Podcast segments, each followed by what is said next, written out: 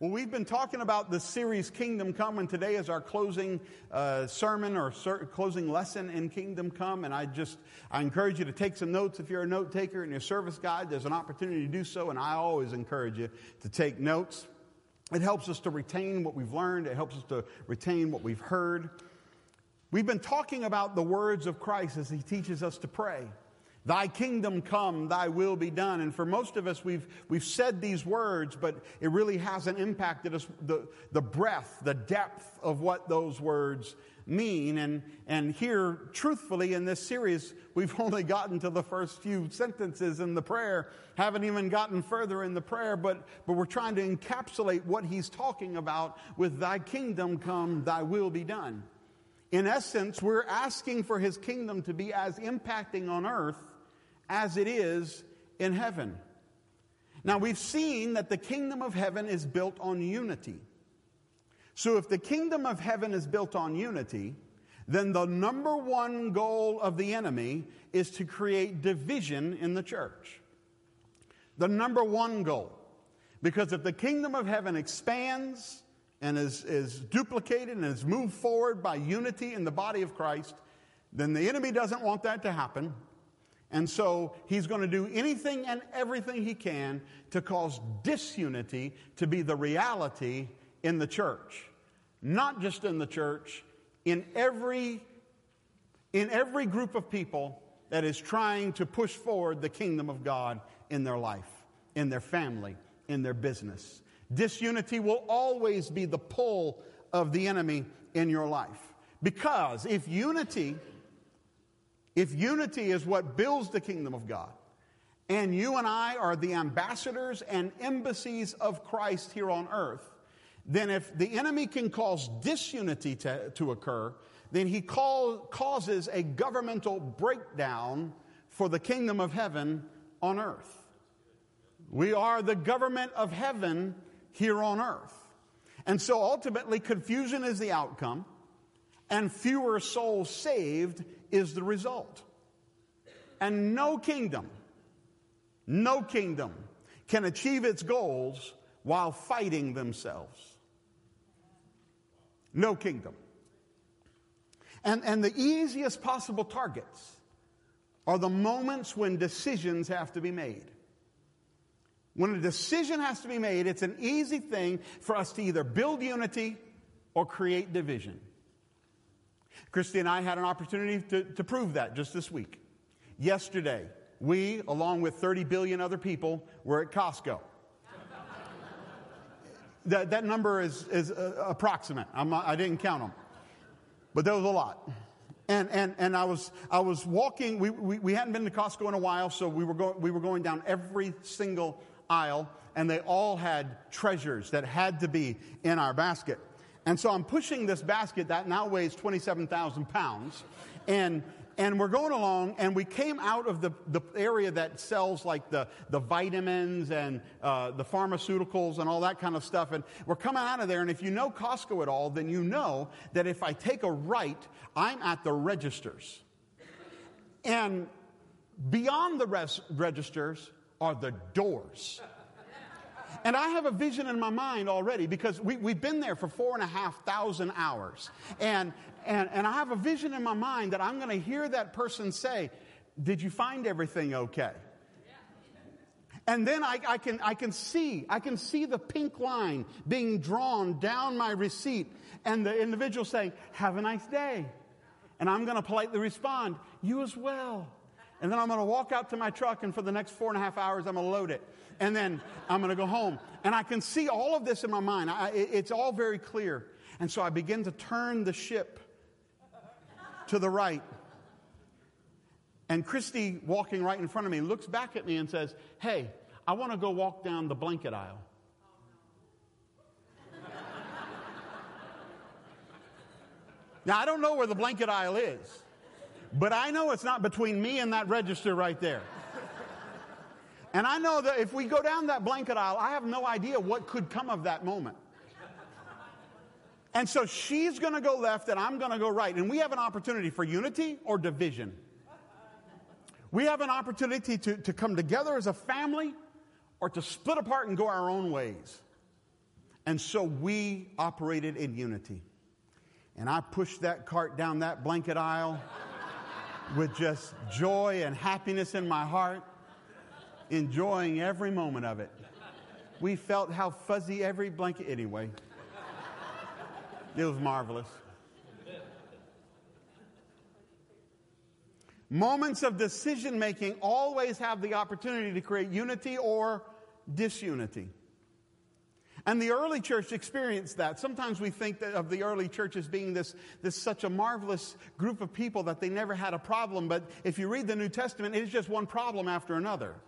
They're trying to figure out how to live life together and do life together and work as a unit, individuals, but all one in Christ Jesus. And they're trying to figure it out. And we're trying to figure it out. And so in Acts chapter 15, the early church gives us a really good example of what it means to make good decisions and how to make good decisions within the context of the kingdom of God. They refused to allow differences on direction and intention or interpretation of meanings to divide them. And they chose unity instead. In fact, this is really a story about diversity. Because if you look at the context of Acts chapter 15, you have a situation where the Jews are the first ones to receive the gospel of Jesus Christ.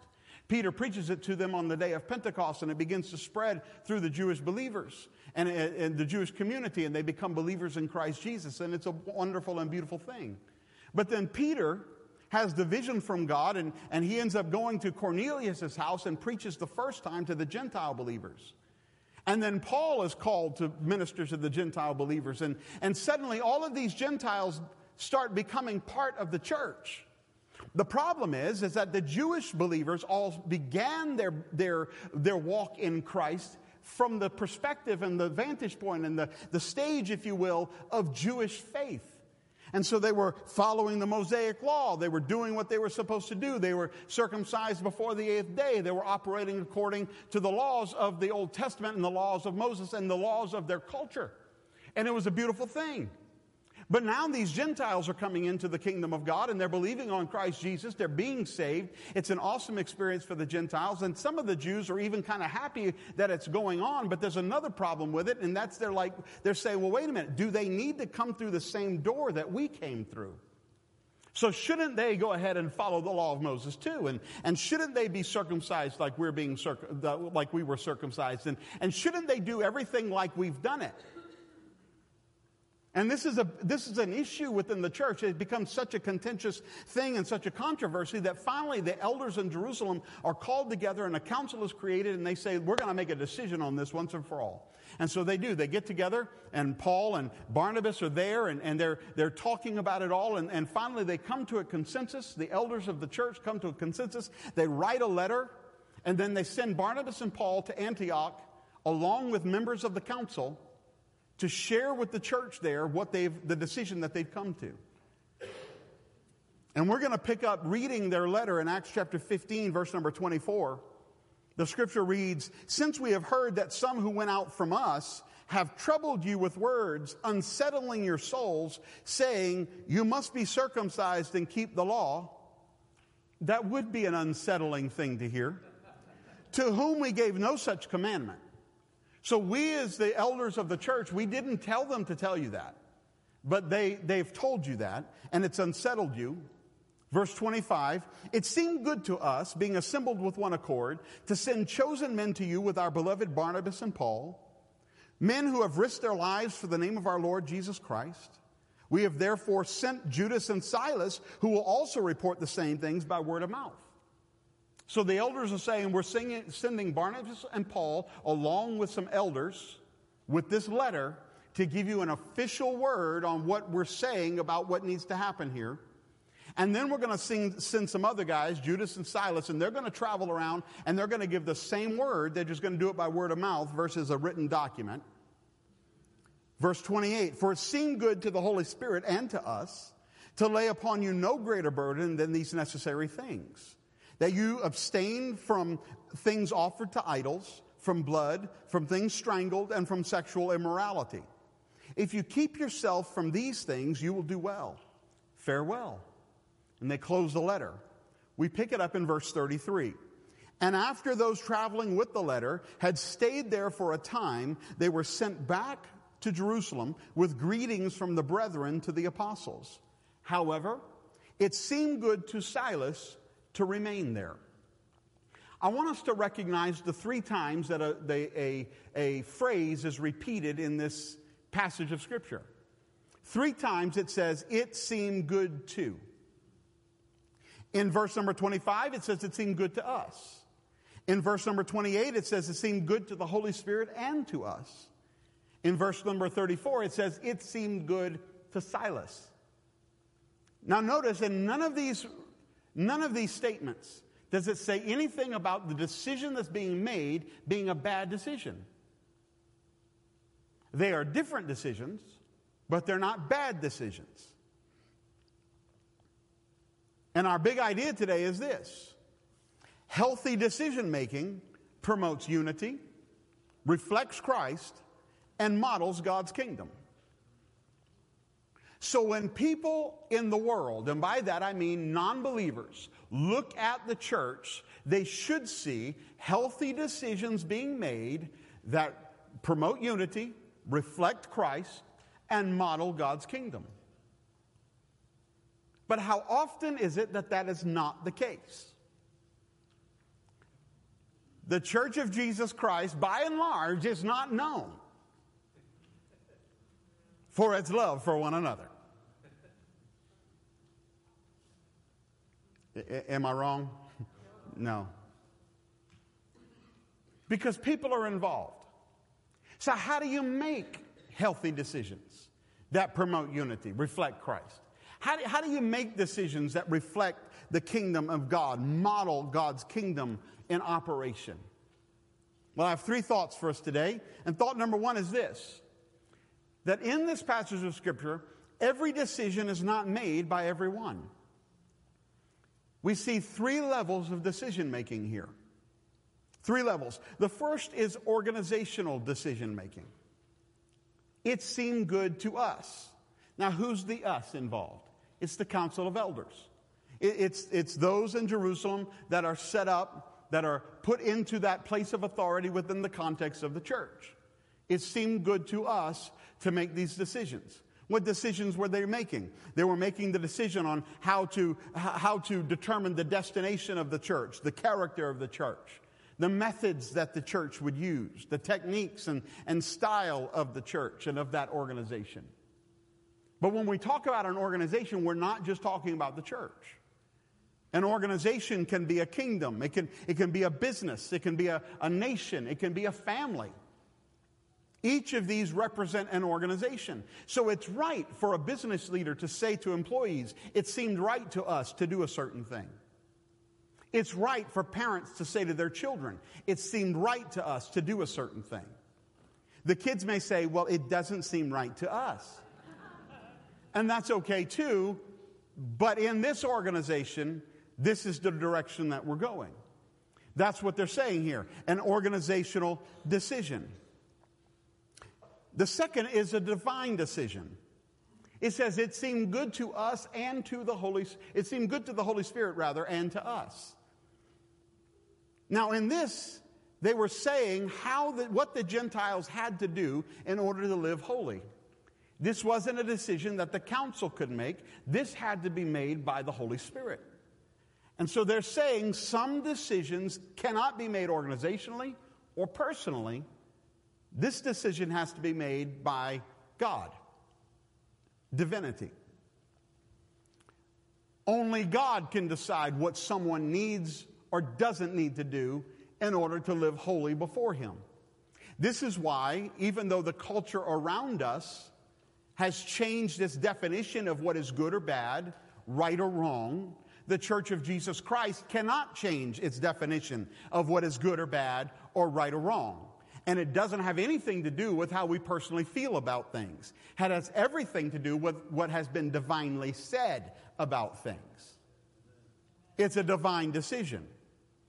So what about that and for us part?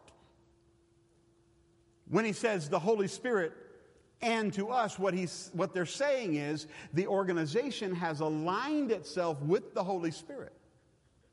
So the organization is going to promote and explain the Holy Spirit's decision for the group. So you have your organizational decision-making, you have your divine decision-making, and then you have your personal decision-making. It seemed good to Silas. Silas chose where he would personally invest his life and work out his ministry. He said, this is where I'm going to do. I decided to stay at Antioch. Everybody else is going back to Jerusalem. I'm going to stay here in Antioch. And that was okay. There wasn't anything wrong with it. Remember, this isn't a bad decision versus good decision. This is all good decisions, but it's made on three different levels. Why is this important? It's important because every decision carries a certain amount of weight. And when I say weight, I don't mean that you can put a decision on a scale and it's going to register how much force gravity has to pull it down. What I mean is the amount of people or the situation that decision will impact. Certain decisions just carry more weight than other decisions. And when you see a young person will oftentimes be agonizing over a decision that an older person will say, well, that's not that big of a deal at all. But it is in their world. That carries a lot of weight in their world. Whereas a decision that an older person might agonize over, the younger person might say, well, that's not a big deal at all. Different weight at different times of life. So a divine decision carries the most weight. It affects everybody, and it's always right. So it has a great level of impact. The weight is heavy. Then the organizational decision. That carries more weight than a personal decision, but less weight than a divine decision. Because it generally, as an organization, impacts more people than a personal decision would impact. It's made with the information on hand. It can be wrong. Organizations can make the wrong decision. So there has to be humility in leadership to be able to say, oh, new information has brought to light that this is not a good direction and we need to shift that direction. It also means grace is offered by those in the organization to say, oh, mistakes can be made and we'll have grace towards that. One time I was preaching and I preached a whole sermon about Moses and the ark. Moses had an ark, but it wasn't the one I was preaching about. And the next service I had to get up and say, folks, I am so sorry. I know the story of Noah and the ark. I've actually read the Bible once or twice. And in that, I just made a mistake, and I'm sorry. Forgive me. I did confiscate that particular recording. It wasn't heard by the world.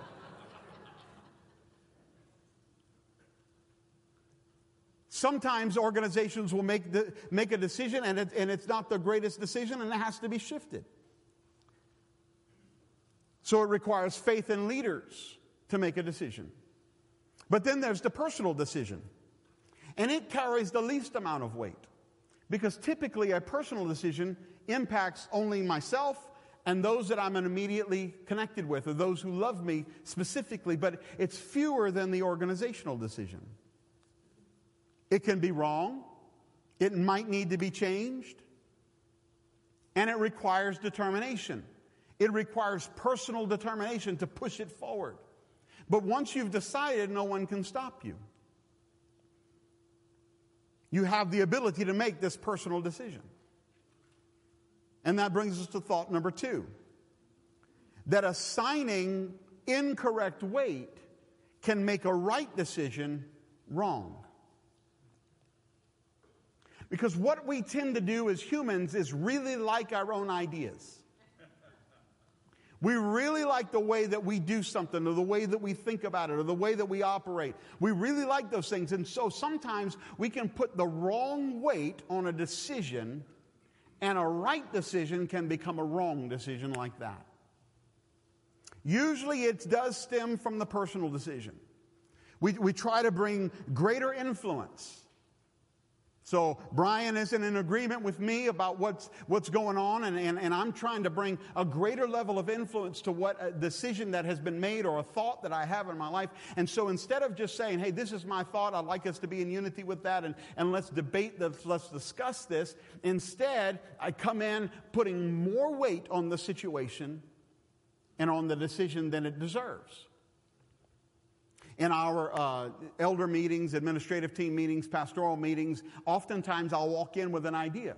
I very rarely walk into a meeting without some kind of an idea or plan. And so I walk into the meeting, and sometimes I say, listen, here's the idea, and we roll out the idea. And at times, our elders, our administrative team, our pastoral staff will look at us and say, you know, that's well thought out, but it's wrong. Now, I can try to put more weight on it and say, well, whoa. And I can try to put organizational weight or even divine weight on what's being said. Or I can go in with my idea, put it before those on this team, and then when I walked in, I had my idea, but when I walk out, we have an idea. Personal decisions carry the least weight in the kingdom and in the world, but the greatest weight in our lives because they're so personal to us. So we can sometimes assign organizational weight to personal decisions. The child wants the crackers, but the parent says, no, we aren't going to buy these crackers. And so the child throws themselves upon the ground, kicking and screaming and yelling, I want the crackers, until the organization changes its direction. Or until a level of correction comes into the child's life. That's the other option. What they're trying to do is impress their will and bring more weight to their decision. Sometimes you can see that in a business context where employees will get together and one employee will have an issue that applies to them personally. They will try to build a coalition around their issue to try to impress their desire upon the whole. Now, I get in trouble a little bit talking about this because I'm not referring to unions and non-union and all that kind of stuff. I'm talking about whenever somebody is trying to press their personal situation onto the whole, bring more weight than it deserves. But what's worse than bringing organizational weight is when we try to bring divine weight to personal decisions. Some people preface everything they say with the phrase, God said. And if God said, then that's the end of the discussion. Because what we're doing is we're applying divine weight on what could be a personal decision. There are churches in this community that do worship music that is far more contemporary than us. And then there are churches in this community that do worship songs that are far less contemporary than us. There's both sides. And if we were to say, well, God said, thou shalt sing these worship songs, what we're doing is bringing a personal preference and applying divine weight onto personal preference. Because the fact of the matter is, I don't think God cares which side of that spectrum we're on. I'm going to get hate mail this week. But I don't think he cares. I think he cares that it be God honoring, whatever it may be. But I think the other side of that is personal preference. I like this or I like that. When we say God said it, it brings another level of weight. So sometimes a strong personal preference can lead to using God said, attempting to force the we to adopt the decision or the idea of the me. Remember that none of these decisions were wrong. It was okay for Silas to stay in Antioch. It was fine for the letter to be sent to Antioch. It was great for the Holy Spirit to say, this is what is necessary. All of these decisions were right, but it was three different levels of decision making. And when we assign incorrect weight, we create false dichotomies. We create moments when things that shouldn't be fighting against one another are fighting against one another. And suddenly, believers are fighting the wrong battles. And what could have been right for you becomes wrong because we're assigning the wrong weight to it. And that brings us to thought number 3. Fight the right battle. Even if you're doing an awesome job fighting the battle, if it's the wrong battle, you're going to lose the war.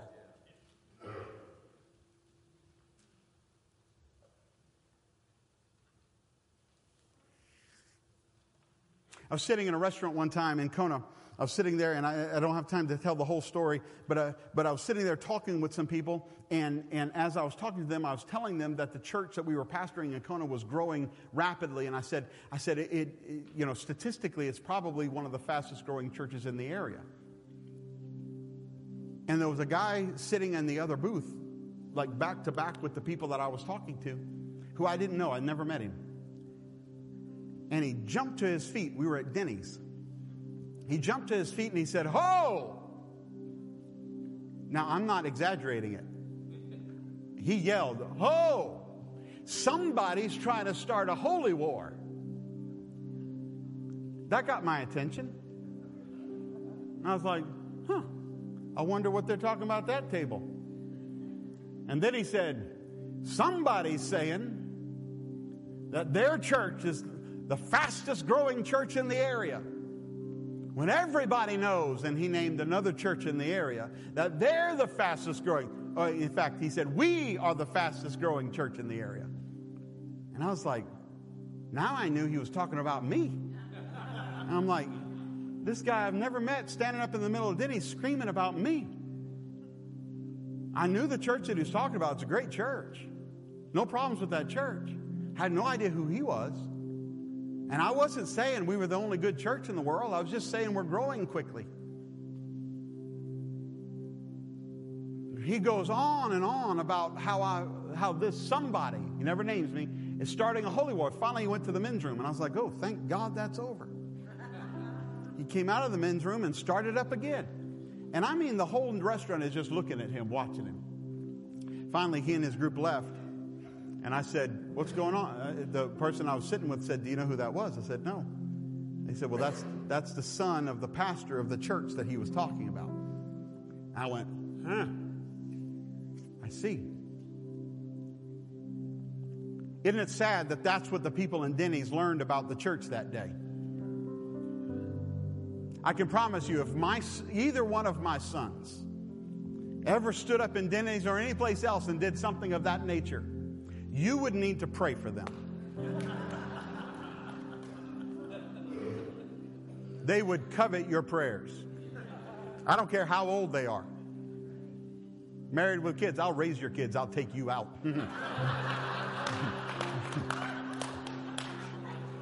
Okay.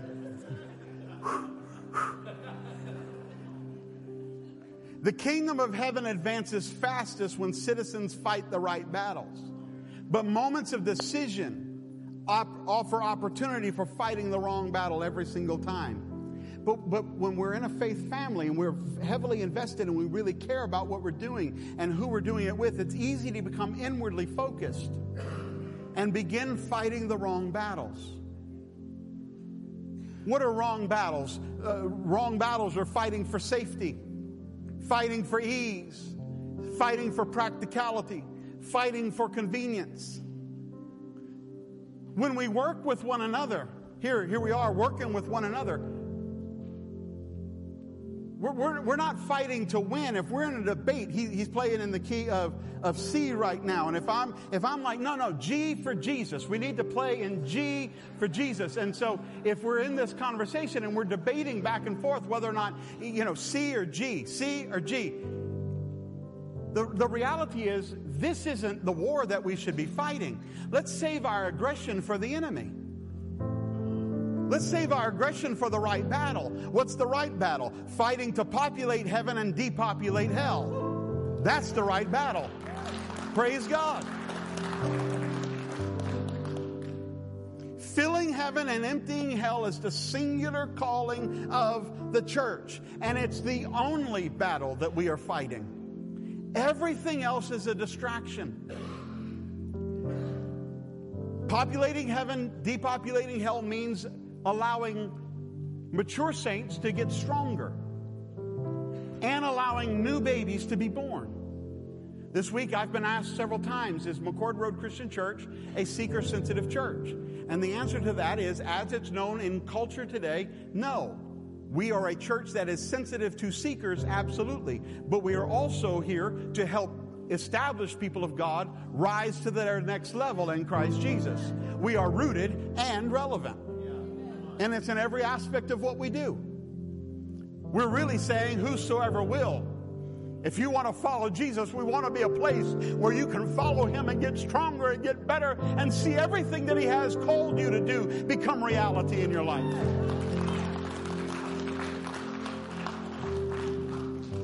So this is why we consistently pursue unity around a singular vision. It's why we bring clarity in our focus and our expectations. It's why we're offering and working towards simplicity in our programming and in our language. It's why we work to intensify our impact and our influence in our life and our community and in our culture. All for the purpose of magnifying Jesus Christ. Amen. So that hell will have one fewer soul and heaven will have one more. Amen. And that's what we're talking about when we say, Thy kingdom come, Thy will be done on earth as it is in heaven. In fact, I'm going to ask you to stand with me right now. Our prayer partners are going to come forward right now. But we're going to pray this together.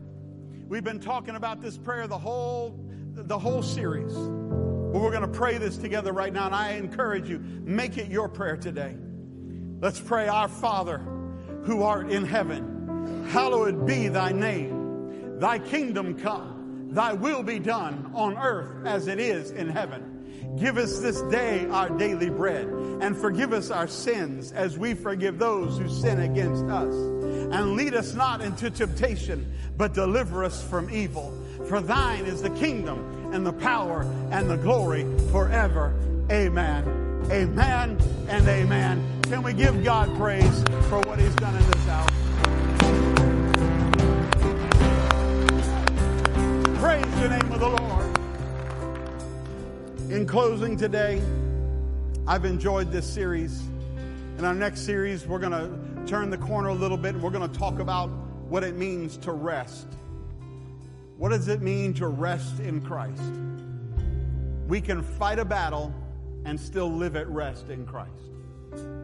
This week, we're going to be celebrating Ash Wednesday.